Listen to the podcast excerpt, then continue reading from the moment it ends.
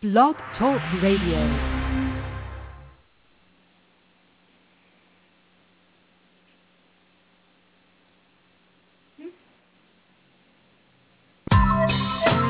Welcome to Aging Younger with David and Stephanie Tippy, founders of the Anti-Aging Clinic in Lauderhill, Florida, where the alternatives matter. Now here are your hosts, David and Stephanie Tippy.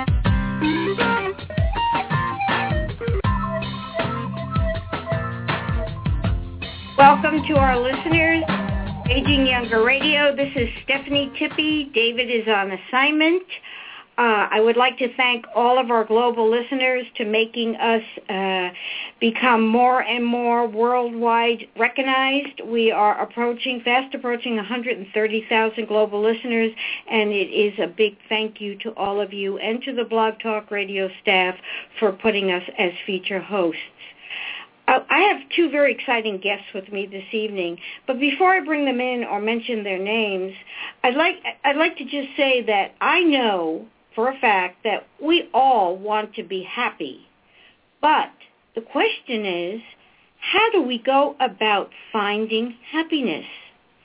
Tonight, joining Aging Younger Radio is director Ted Nicolaou and cast member Asha to share for all of you to hear firsthand an astonishing insider's look at what it is like to live in a place that manifests a productive, sustainable, and collaborative, compassionate, happy lifestyle.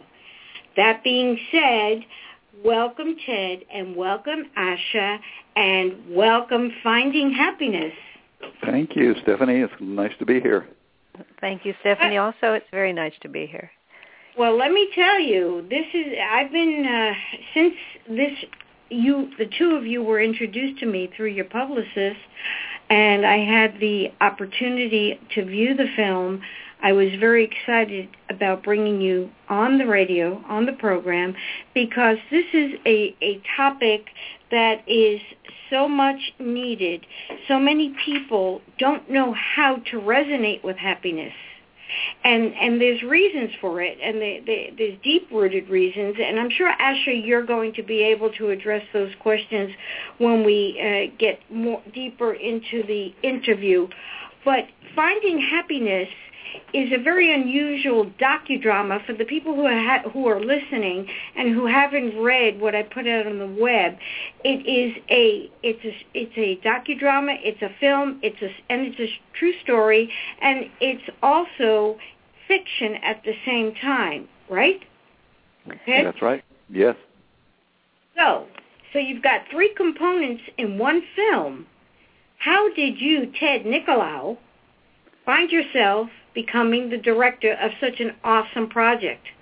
Uh, I was very fortunate uh, in the way it worked out. I was basically my background has been more in kind of fantasy films and children's films and vampire movies and uh but in the past 10 or 12 years I've been doing a lot of producing and directing documentaries for the uh, Disney company do you know their behind the scenes kind of documentaries about their classic films. Uh, it turns out that Swami Kriyananda was a big fan of Walt Disney, and when I was introduced to him, basically my friend, the producer of the film, Roberto Bessi, had uh, gotten in contact with Swami when uh, I think a few years ago Swami decided he wanted to try uh, producing some movies that would kind of get the Ananda message out into the world. And Roberto thought of me as a as a good potential person who could kind of resonate nicely with the people of Ananda and with Swami. And so after a long process of kind of meeting um, uh, several of Swami's um, you know helpers, I was kind of uh, brought in to meet Swami and finally given approval to kind of talk to him about what I thought we could do with his movie. Uh, the the documentary docudrama kind of quality of the film came about because basically uh, we started out thinking it was going to be a documentary, and Roberto Bessi, our producer, suggested very rightly so that in order for an audience to kind of uh, travel through the movie in the way that we really want them to, it would be best to provide a character that would be kind of the, their surrogate as they go on this journey into Ananda. So we came up with the character of Juliet, the journalist, who is sort of skeptical and a little bit reluctant to uh, undertake her assignment. And that's kind of how it came about. And then the rest was basically determining that what we really wanted to do was let the people of the community speak for themselves and tell us the story and create kind of a self-portrait of the community of Ananda. And with the help of Elizabeth Rohm, our uh, actress who played Juliet, and with the help of Asha, who's our guest here today too, uh, we came up with kind of the the plan for shooting, and it was basically just a a very risky venture to enter into a movie with no script, but somehow we we made it through. We were guided through it. So uh, all the, the, the, the questions that Juliet asked as the reporter, because she, she was she the fiction part was she worked for a magazine. She was sent on assignment to do an article on the spiritual community Ananda, and all those questions they were not scripted. The questions were kind of outlined and mapped out. Every day at the beginning of a shoot day, Asha and I would sit down with kind of the we we knew the subjects that we wanted to cover. We didn't know quite what order they were going to be in in the grander scheme of the film, but within each scene we would go, okay, we want to talk about this and this and this, or the people who were going to speak would tell, give us their what they would like to say, and then Asha would take that and refine it, and then Asha and I would sit down and shape that so that each scene would sort of have a beginning, a middle, and an end. And then the questions were kind of predetermined, but then when we were shooting, uh, Elizabeth would kind of take it upon herself to kind of follow the conversation, ask other questions too. Well, that was her, with, within her own personal transformation, which leads me, Asha, did you ever think that in your wildest dreams that you would be pr- producing a film and actually uh, starring? Because you have a lead role in this film. Did you ever think this would happen to you? Well, I've been with Ananda since I was in my early 20s, and I've done so many things I never expected to do. I mean, I've had such a an interesting life um that in that sense, wow, look, just one more thing. But on the other on the other hand, no, I never thought about it. I discovered that I I just adore filmmaking. If I didn't already have a life, I would like try to create another one. But uh, I just love the medium. It has so much potential. It and the way you know, as Ted described, the way we did it was just so dynamic and so from the heart and I, I give all credit to him, you know, the way he he could visualize it and pulled it together afterwards. It was just everything we'd hoped to say. No, it was risky, and none of us involved. I mean, we had a Ted's a real professional, and Elizabeth's a real professional actress. Everyone else in the movie is just folk, people just who've been living their lives in a certain way in this community of Ananda with you know meditation and right thinking at the core of it. And people just as ted said they just spoke from their hearts. And this the the these are people who walk their talk and it and they were able to put that across. And that's really powerful the when it when it Actually, works you, you said that you have a life. What what is your life in ananda? Um I came to I met Swami Kriyananda, who's the leader of Ananda. I met him when Uh, in 1969. I was 22, and I was already I was already really concerned about what I was going to do with the rest of my life. It was the hippie era, so I was I had already dropped out of college and I was kind of you know just bumming around a little bit. But I was very seriously concerned about how I was going to find a meaningful life because I did not resonate with much that was going on around me. So when I met Swami Kriyananda, he just had this beautiful heart and this brilliant mind and this fantastic vision of uh, community. Um, at a time when people were thinking in terms of alternatives and perceiving already a lot of the potential difficulties that society was heading for and Kriyananda had this thought that small communities were the answer to a great deal of what ails us, both individually and as a society. And I didn't have the vision, but I had a lot of um, commitment to him as my spiritual teacher, and I just jumped in to the first Ananda community where this movie was filmed, and at that point it was a grand experiment. And now all these years later, it's like a proven fact. And my part of it has been from the beginning. Um, Swamiji had me helping others to understand meditation and the spiritual teaching, and I, so I I've done a lot of meeting with new people and helping them understand. I've I helped found that community, and then 25 years ago now, my husband and I came down to the Palo Alto area, and we founded another community and a teaching center here. I've traveled in Europe and in Asia and offered these teachings to people who are interested everywhere.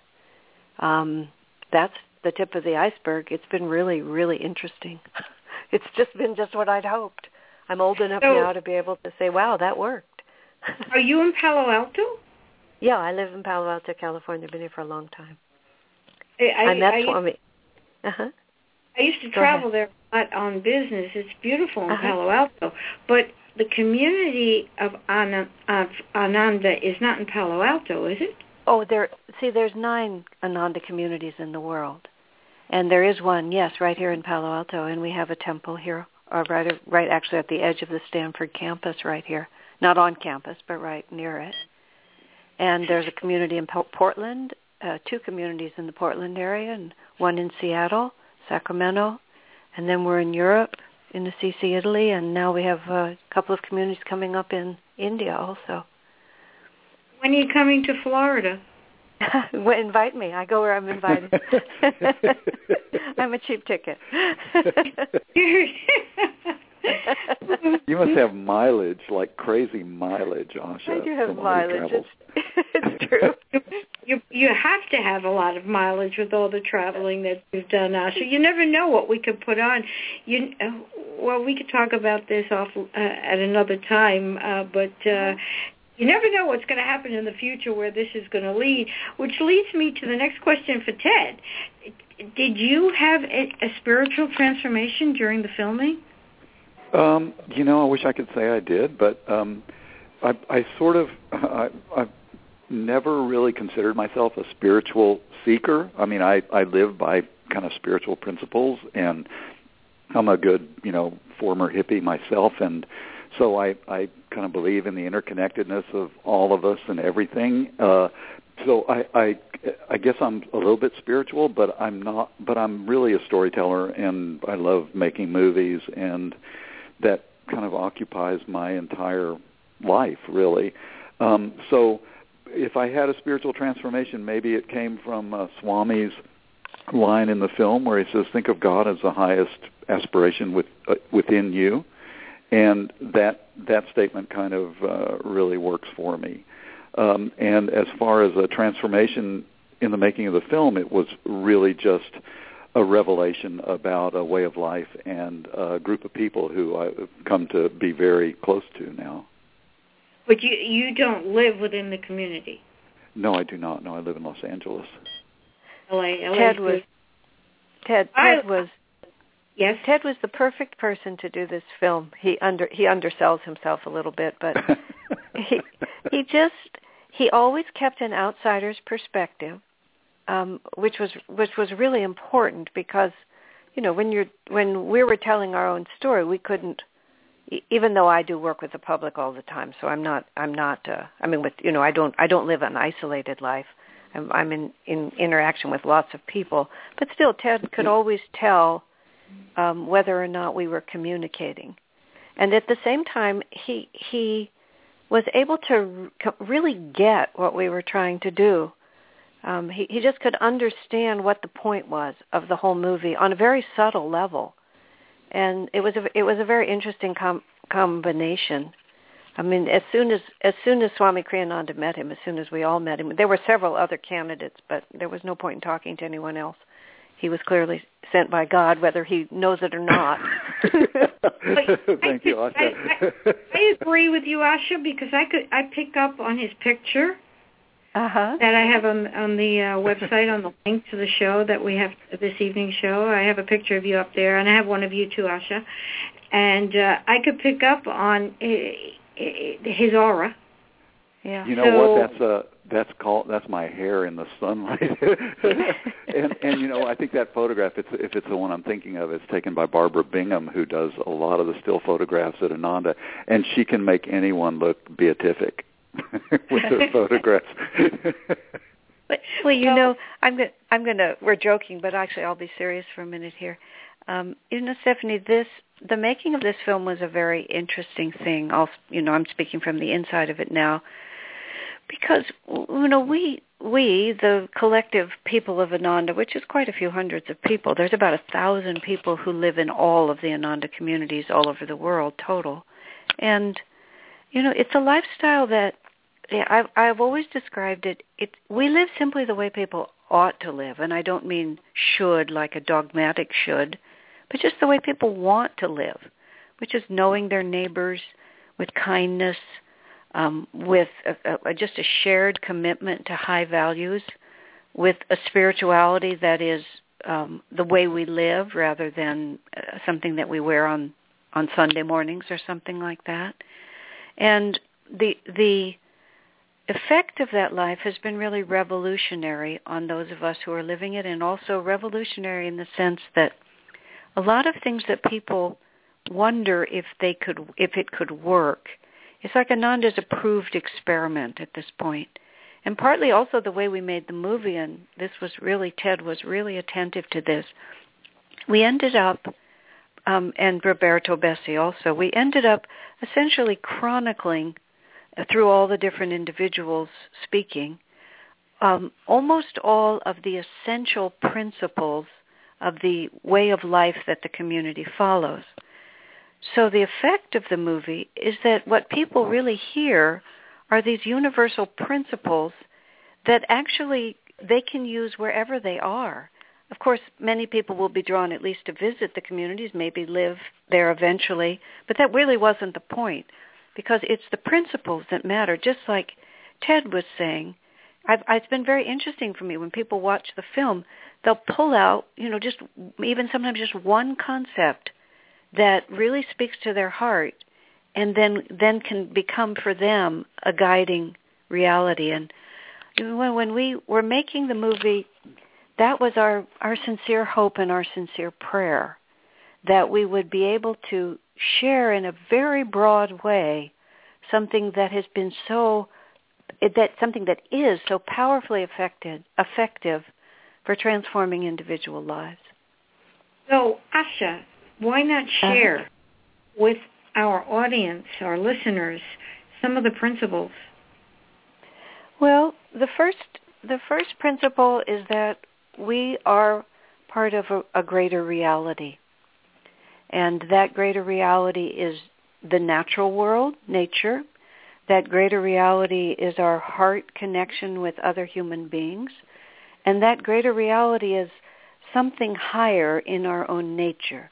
Um, we comfortably call that God, but not everybody's comfortable with that. But that's that's how we feel it. That there is a divine reality all around us, and that the secret of finding happiness is to see ourselves in the proper context.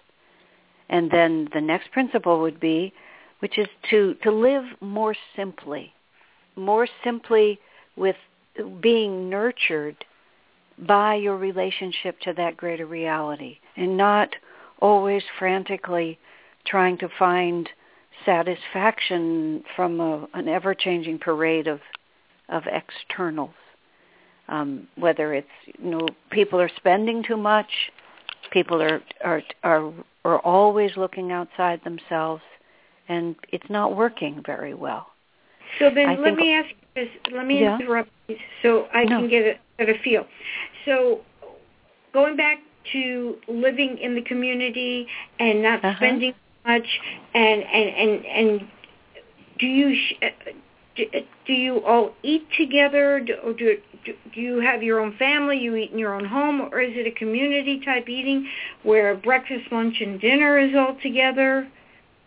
Um, in most of our communities, uh, Swami Kriyananda um, was was really a very practical man, and he realized that what we were more interested in was interchange rather than social experiment. So he, he, he always thought it was better to just let people live in the way that they were most most accustomed to, which is people like privacy, families like to have their own homes, people like are accustomed to working for money. So we never created anything unusual in that respect. I mean, sometimes people have shared houses, but mostly families live in their own homes with their own kitchens. Uh, but but we live in close neighborhoods. Um, we we we know all of our neighbors in our little Palo Alto community. We actually have a, a an apartment complex, but the people in all the apartments around me are my my closest friends. And whenever I step outside, I'm like still in my own home, and not among strangers or people that I don't know or trust. But um, we often have community meals, but not always. So people can have the choice of whether or not they want to be private or they want to be in a social situation. People are in charge of their own money. If you work, in most of the people, it depends on which community you live in. In our community in Palo Alto, many people just still hold their basic Silicon Valley career jobs, but they come back to the community and you know their home their home life is this shared life. We meditate together. Um, it, then the cooperation and the communal living uh, comes spontaneously out of a desire to be together and That- a desire best- yeah It's like Go the ahead. best of it's the best of both worlds. well it's it's a sensible model that's that's why we've been so keen to share this movie because it's a very sensible model it it it takes human nature as it is and moves it forward in a way that most people can take the step and doesn't imagine that that a new form is going to change people let's change people first and then really any form will work and i have to add to yeah Yeah, go ahead. Go I'm ahead. sorry. I was just going to say I have to add to that the practice of meditation, which is really a fundamental key to what makes Ananda what it is. It, it, and you know, not everybody meditates a lot, and not everybody meditates all that well. But what meditation represents is a sincere desire to be inwardly in harmony, and to relate to the world and each other from uh, from inward harmony rather than trying to make other people make us happy. Ted, what- I, I, you know what my vision is right now? What? My vision is Ted Nicolaou going out and and doing this in other countries, filming and putting this, putting a film together like this for other countries because that's what we need in this world today. We we the, the way we we're there's just too much hatred. There's too much uh, fighting, too much turmoil. It, it, people talk about other people and, and, what's going on between the Palestinians and the Israelis and the Iraqis and the Iranians. This needs to get out worldwide. Yeah, I think um, you know, I think a lot of the world's troubles are kind of rooted in religion and religious kind of uh, strife and intolerance.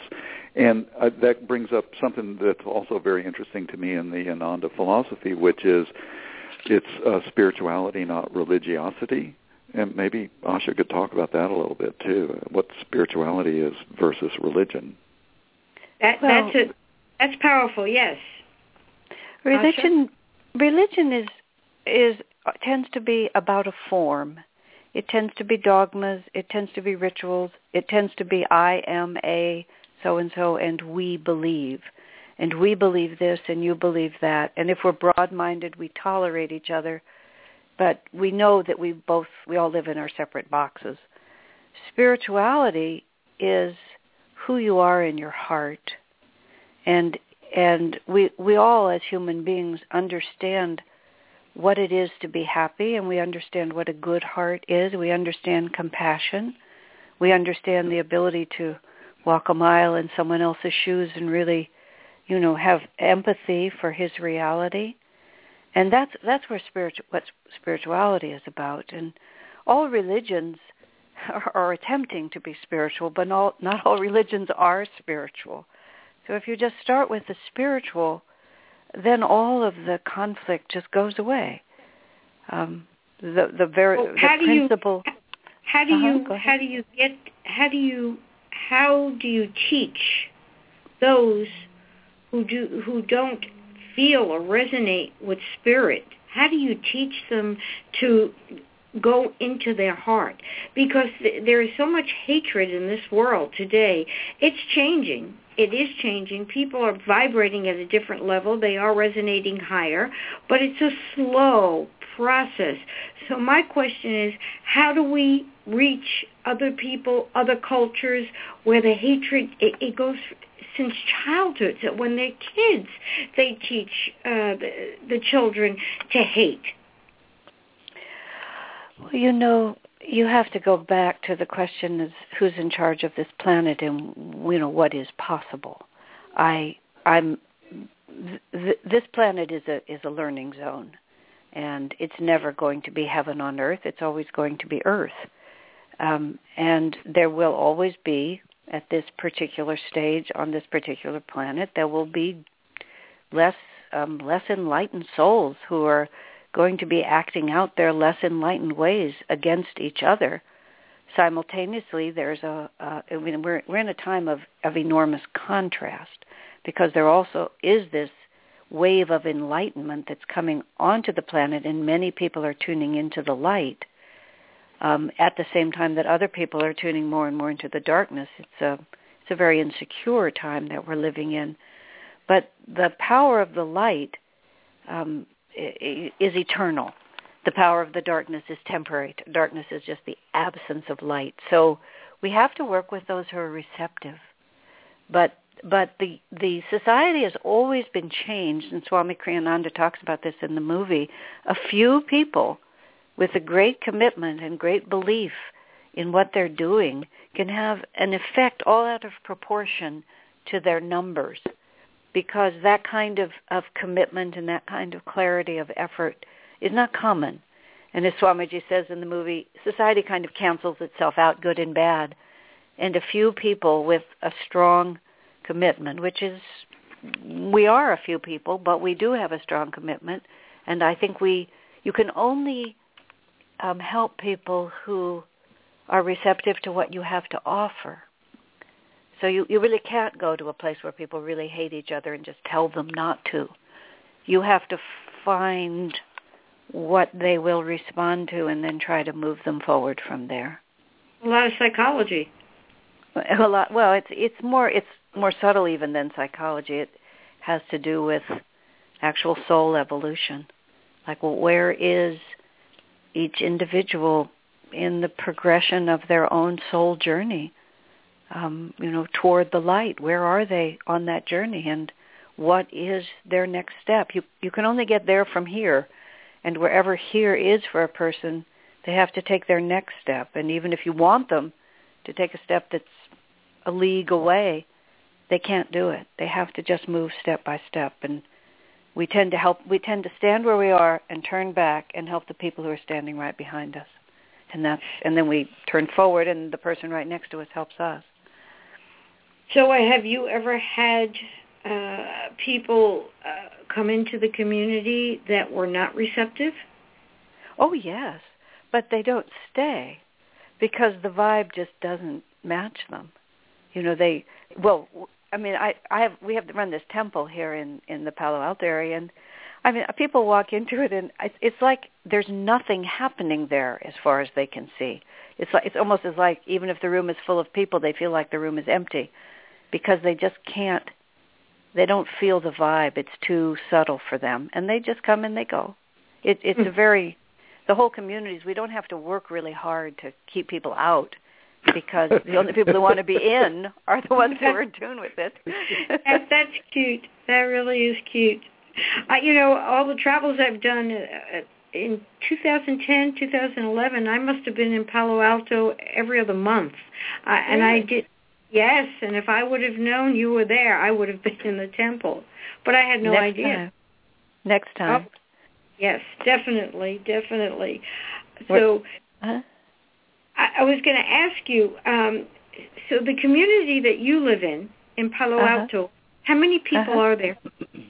Um, we have about 70 people living in the community, and our temple serves maybe four or 500 in a kind of moving parade. We rarely have that many people in the room at the same time. It's more like, you know, uh, one to 200 in the room at the same time, but a lot of people come in and out. And we we offer ongoing spiritual activities. We offer a huge curriculum of classes, and nowadays, because of the internet, everything everything that I do I, is recorded or videoed and posted on the internet. So I'm I'm serving in 70 countries just sitting in my own living room right now. It's just marvelous the way it all works. Well, this this show will be archived, and the Yeah, link that you have to the show you can use. So, Fabulous. so why don't you tell us what you do? Uh, go into depth as to what you do, so other people can tap into it, and they can listen to you from when you were in your comfort of your living room, and you are giving your spiritual lessons. Um, well, I became a, a disciple really of Swami Kriyananda in my early 20s. And Kriyananda himself is a disciple of Paramhansa Yogananda. Yogananda wrote the book Autobiography of a Yogi. Many of your listeners may know it because usually if a person steps outside of mainstream spirituality, they find that book. Yogananda was a, a teacher from India. He lived in America until 1952. Kriyananda, who also just passed this last year, was 22 when he met Yogananda in 1948. Yogananda came to America. He was one of the first Indian teachers to really he was he was the beginning of this east-west unity. And he came with a, a particular message and this is the same message that I carry because I'm I'm representing him. This is not my own teaching. And that that principle is that the divine dwells within us, that the nature of divinity is bliss, is happiness, that the purpose of life is to experience that, and that there are, are specific and definite things we can do that are natural and simple that bring us closer to that bliss. In fact, Yogananda said it really simply. People have two reasons for everything that they do. They either are trying to get away from suffering or they're trying to get more of happiness. And all of life really just boils down to that. So then what I've done for all these now almost 40 years is I I study meditation. I teach people how to meditate. Many people have trouble meditating because they don't know how. So you teach them how. But we also teach people how to orient themselves in a positive direction toward their own life experiences. That can be on the most uh, direct, you know, here and now level, or we can get really esoteric with that, talking about karma, talking about the chakras, talking about reincarnation, talking about God, talking about, you know, many um, fascinating and very complicated and wonderful ancient ideas, and I teach all of that. Um, I talk about how to get along with your, your marriage partner, how to make money, because my whole spiritual life and Ananda's spiritual life has always been in community. And our communities, we've never had a rich patron ever, and we've just made it, we've had to make it work, just like everybody else's life. We've made it work a dollar and a day at a time. So our spirituality has had to be really grounded. It's had to be really about getting along with ourselves, getting along with each other, you know, finding our life partners, raising our kids, earning a living, being a creative artist. And all of that can be done in a way that's happiness producing and expansive to the soul. And um, that's that's been my work. I've gotten to practice it, and then I've gotten to share it. And um, if you go to my website, then What you just your- find all that. Yeah. Asha, Pardon? what is your website so people can tap into you? And also, uh, Mm-hmm. people really need to to see the film Finding Happiness. So please share with our listeners both uh, Okay. venues. Okay, the movie is Finding Happiness, and the website is Finding Happiness Movie. Really straightforward. My name is Asha Praver, That's like prayer, but with a V instead of an a Y. And my title is actually Naya Swami. It's a little hard to get. N A Y A S W A M I. But if you put Asha Praver into Google, you'll find me, or Ananda Palo Alto. But my name, Asha Praver, Finding Happiness Movie. All of those will just, in a few seconds, you'll be right where you want to be. Well, they and, can, if, if they just go to Finding Happiness Movie, you populate in there too. Yeah, I populate in there too. Every you can find us all anywhere or ananda.org. So, yeah. And so does Ted. Yep. And Ted Ted's in there. Yes, Ted is in there too. And Ted, you, you, your your your work was incredible because you were able to take Swami's vision, and with the help of the residents of uh, mostly Asha, you you did a phenomenal job of bringing it all together into one one masterpiece. It was it for me. It was a masterpiece. Wow, that's very nice to hear. Yeah, I mean, I I basically kind of tried to stay out of the way of letting people express themselves and not impose too much onto the movie, but we picked the shots with our with our director of photography Andy Strayhorn, pick the shots and the moments of the daylight to shoot to to like make Ananda look as gorgeous as it can and uh then really it was a matter of the people of Ananda the the thing that that helped us a lot. Everyone there is very highly intelligent and very articulate. So it was only a matter of making people comfortable enough to be in front of a camera and uh, walk and talk at the same time, which is a lot harder than it seems like it's going to be. Um, and, I, I and don't then, think Asha had that problem, though. no, Asha Asha's like uh, self-possessed to the nth degree, and um, I mean, Asha has the most, for me, like one of the most powerful moments in the entire film. Her talking about uh, the death of her friend, and that was, I mean, that that's sort of where Asha and I worked together to try to shape the movie so that it would go from skepticism to a little bit of acceptance to wow, these people are on the edge of a lot of um, thinking, and then to their humanity at the same time and their ability and, and, and just the what it means to be in a community, to have friends, to have life and death occur around you, but with a unique philosophy that that kind of um, that guides you through all of that. It, it, to me, it's a, it was really fascinating, a very really pleasurable film to be a part of.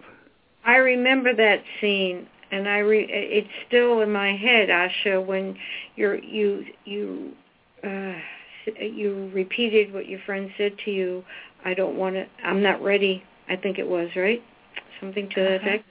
I, this I'm is not, so hard. This is so it, hard. It's so said, hard. Yeah. So hard. Yeah.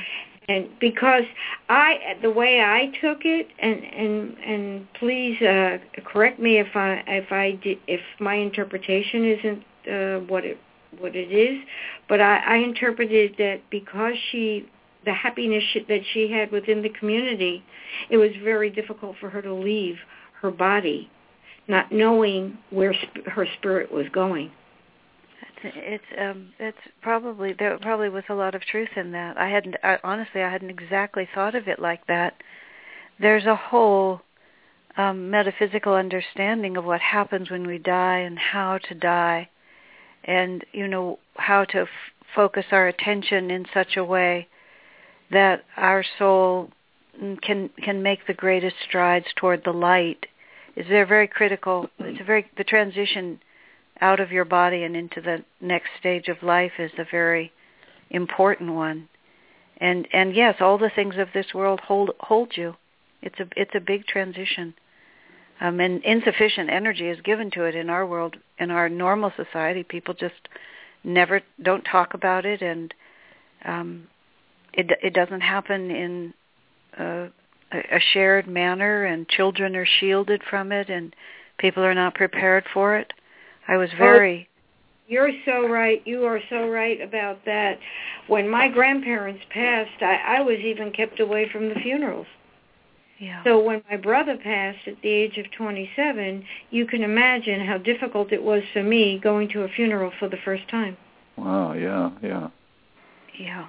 It it it's just one more sign of we're not living in touch with the greater reality of which we are a part. Cutting ourselves off from the fact that all lives end in death is a, a, a perfect symbol of all the ways in which we are not in harmony um, with the greater reality, and to our detriment, it, it accounts for a great deal of unhappiness. I mean, naturally, people feel lonely. Um, when you cut yourself off from the flow of energy all around you, you would feel lonely.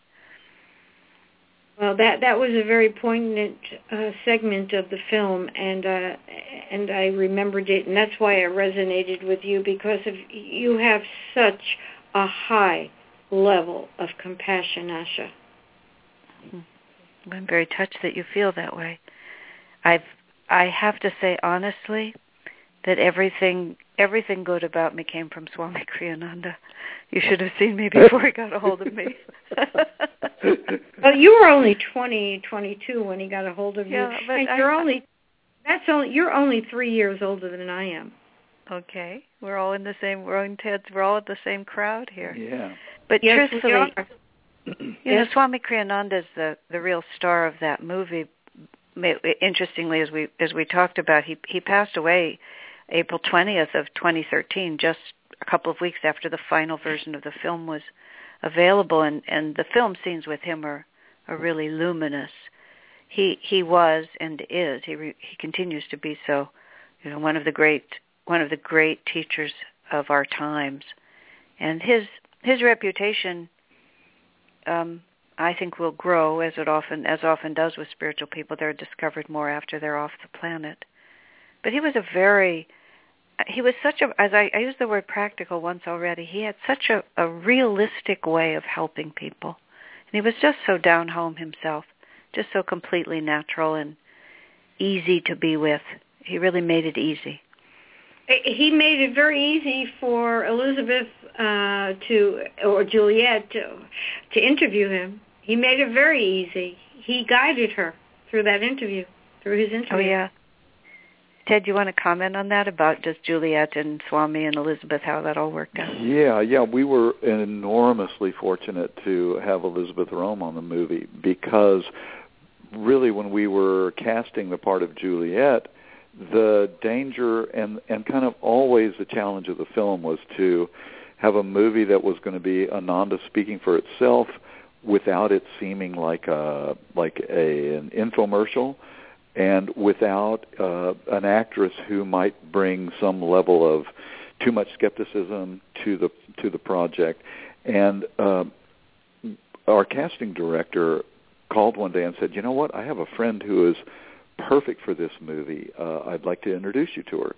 And so we met with Elizabeth, and she basically sold us on herself, and by saying that she grew up in a, in ashrams with her mother, who was uh, uh, into transcendental meditation, and that no actress in Hollywood could play this part as well as she could.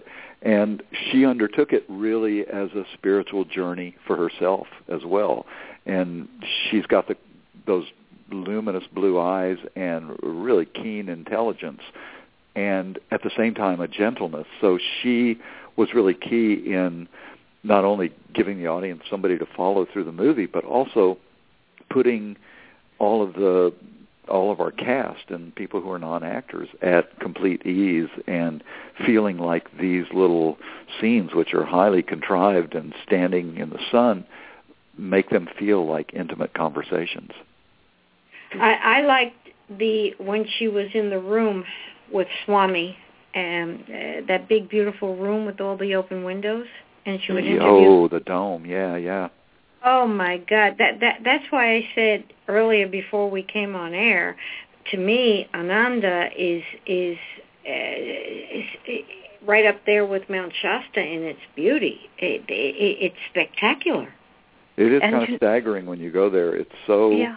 peaceful and quiet, and the deer are just hanging around, and uh, you know people living among the natural world around them. And you know the you know I, I live in Los Angeles. You see luckily you see maybe six or seven stars at night. And one night we got caught without lights out there and it was uh, you know it's just a magical place. It really is. It, Very it's realistic it's realistically portrayed too. I mean, it really does look like that. They just pointed the camera. they pointed the camera with a lot of uh, forethought and skill, with but some they really love did and just a little art direction. Yeah.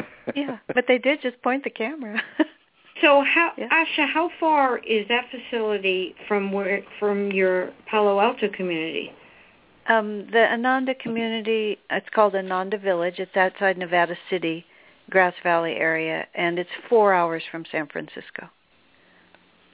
So, So it's, four it's hours. between it's between Sacramento and Lake Tahoe. If you look at a map of, uh, oh, of California. So if I do the trip that I'm envisioning, I can do Mhm. Mount Shasta and Ananda Village in the same because you fly into Sacramento for Mount Shasta. Exactly. You're an And hour and a half. You're an hour and a half from Ananda Village when you land in Sacramento Airport. Awesome. And we should we should let people know that uh, that Ananda Village is open to the public, and they have a really nice uh, uh, retreat there, the Expanding Light Retreat, where people can go and learn meditation and yoga and take classes and just wander around freely in this beautiful nature. So it, it is a place that's not uh, cloistered. It's it's very willing and happy to to serve people who come from the outside. Yeah. Well, I, I love yoga. I, I had my yoga class last night, uh, and I'm, I'm, I, I enjoy it. it. It does wonders for my body. And I'm first learning to meditate, believe it or not. I have a difficult time with that, Asha, to be honest. It's difficult for me to quiet my mind. Well, everybody does. I mean, we're just first of all, we live in such a busy society, and Americans by nature are very active people. But a little a little instruction helps. If you just try to sit down and close your eyes, it generally doesn't go go anywhere. You need a little instruction um, well, to get you going. Well, guided meditation helps me a lot. Yeah, yeah. If you So follow of- if you follow someone's voice and someone's images, that helps a lot for sure. And I'm sure, well, you have the the right voice for guided meditation. It's very soft, very gentle. So I'm sure you could put me into dreamland. Okay. but Hopefully, you haven't put our audience in into dream. No, no, no, no, no, no. I, I, I don't think so. This is a very vibrant uh, conversation that we have going on here. Uh, and I, I know I'm enjoying it, and I know my audience and my listeners, and I, I know there will be a lot of uh, archives of this show. Excellent. Fantastic. But um, Asha, I- I'm curious. What about the children in the community? Well, this is a wonderful way of life for children. You know, children like to belong to a bigger reality and until relatively recently, most children grew up in a multi-generational context and they had many adults and cousins and so on to relate to. Only in the last, you know, couple of generations have children ended up living in these little small nuclear units, as people call it, nuclear families, with just so few people to participate in their lives. I mean, the expression "it takes a village to raise a child" is really the truth.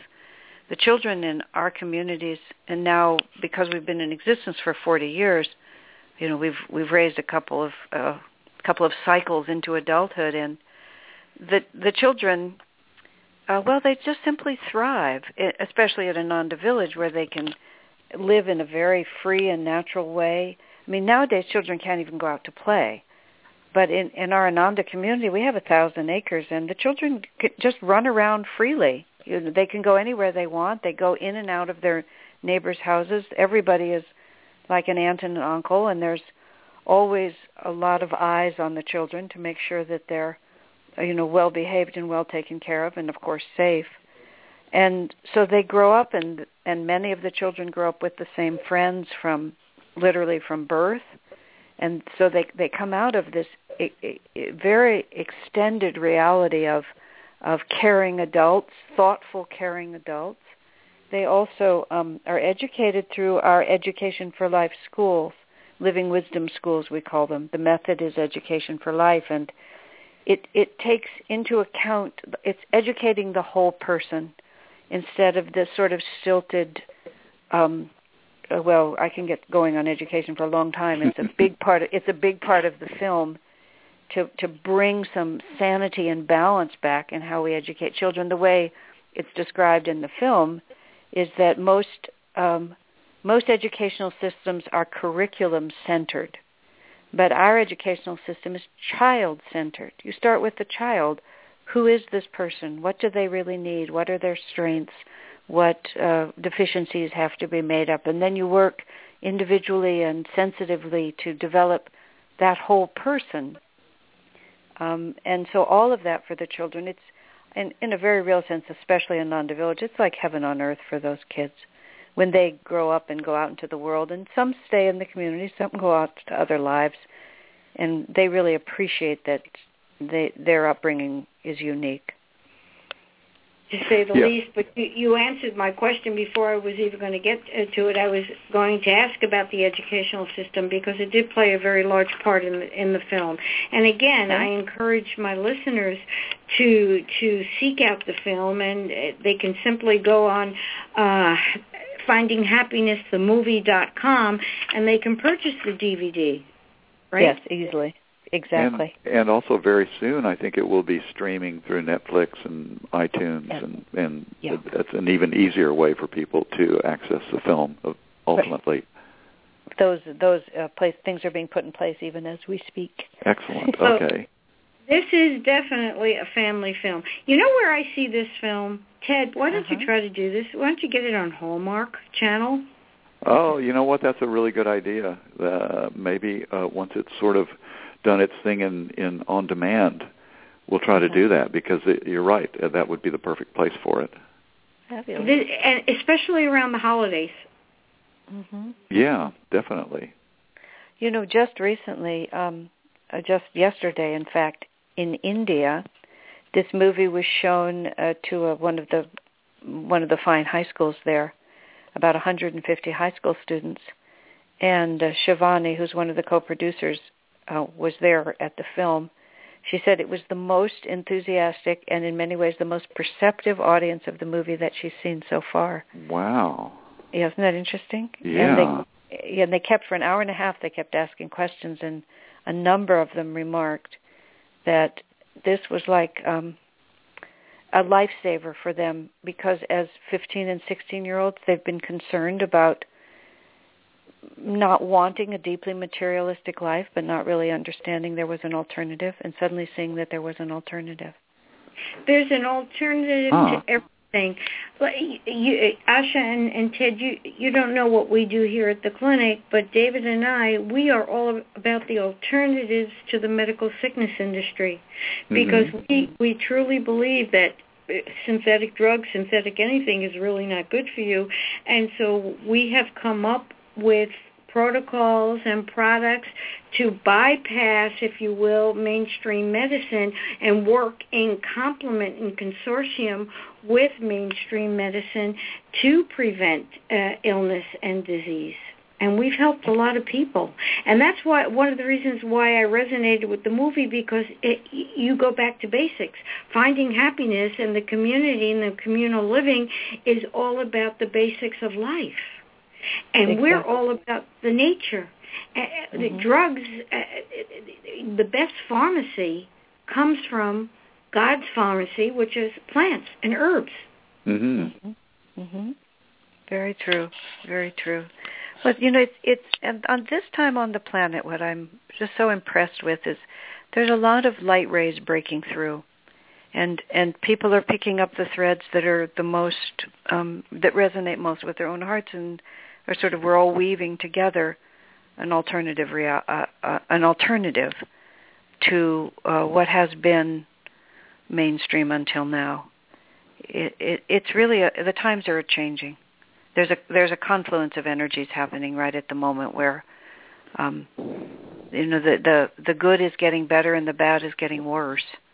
And I sort of feel like the finding happiness, the principles of in this movie represented. It's like this isn't this is a cohesive or comprehensive alternative way of living that that we have actually been quietly developing out in the woods here for the last 40 years. And the timing of this movie is is exactly the timing where these forces are converging. Um, the the the negative is increasing the positive is increasing but we we need to find a practical way to go forward.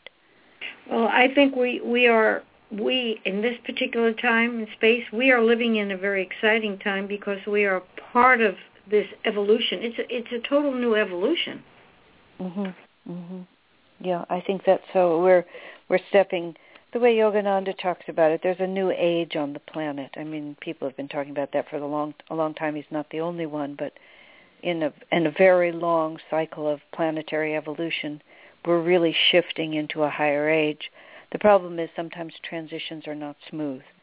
And one of the problems that Kriyananda talks about in the film is that I, I don't think it's going to be a smooth transition. I think there's going to be difficulties.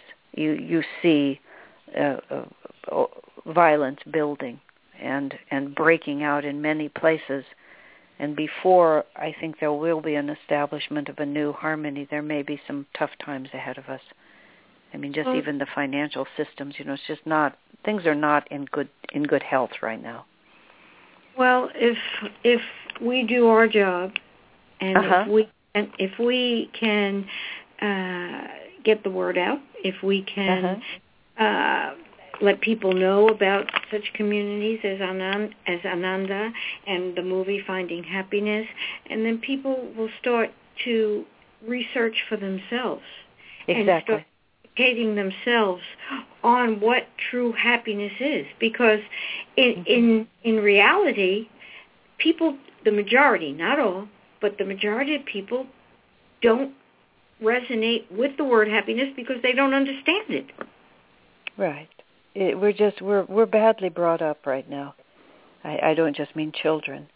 We're we're we've been sold a bill of goods here, and too many people, too many of us have bought it, and just uh, looking in the wrong directions. And I mean, you know, the wealth of our country is is phenomenal, and the the amount of stuff that we own and the accelerating nature of consumption and is not working very well for the planet or for us and it'll it's going to correct itself we're just all going there. I I very much I very much believe in the power of the light and I have watched the power of the light expanding. And we call our retreat the expanding light. It's a wonderful name for it because people come there and they feel the potential for expanding light and they you know take that light wherever they're going and we just start radiating it outward and it it even if even if uh, some of the negative possibilities do actually burst forth, which I, I fear that they will, there's that like it's the it's like the natural world where there's a poison, there's an antidote nearby. It's like at the same time that greed and a certain selfishness is invading too many areas of our life, this deep goodness is also awakening. And I think when if if the negativity gets too strong, it'll there'll, there'll be a conflagration perhaps, but then the goodness will really have a, a clear field. And well, I, I think that's where we're going now. Let's put our energies to the positive and Absolutely. put it out to the universe that yeah. we we stay on track in, in bringing forth. And you know, well, you know we're it's, down. al- it's always indi- it's always individual everybody's destiny. Your destiny is really in your own hands, and your your today is the result of yesterday, and your tomorrow is the result of today. And if it's we all, live, it's all it's all it's all about choice.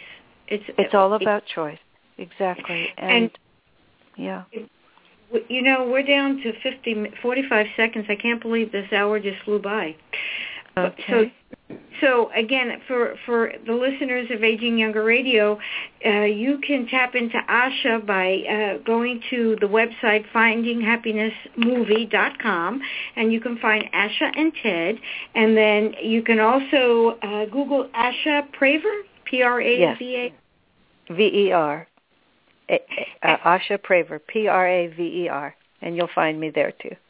And Ted, if uh, who if there are people who ever want uh, to find a director for a movie, I, I thoroughly commend you on what you did. You brought the Swami's vision to reality, and you did a beautiful job. So I hope other people find you. I think you're on your own spiritual journey right now, more so than you ever thought. And yeah, that could be. Said, that being said, thank you both. Thank you both for joining Aging Younger Radio. And we are out of time.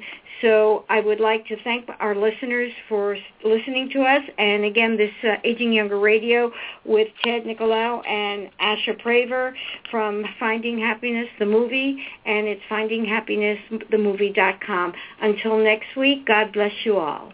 It's been a pleasure, Stephanie. Thank you. Thank God you. bless you, Stephanie. God bless you both.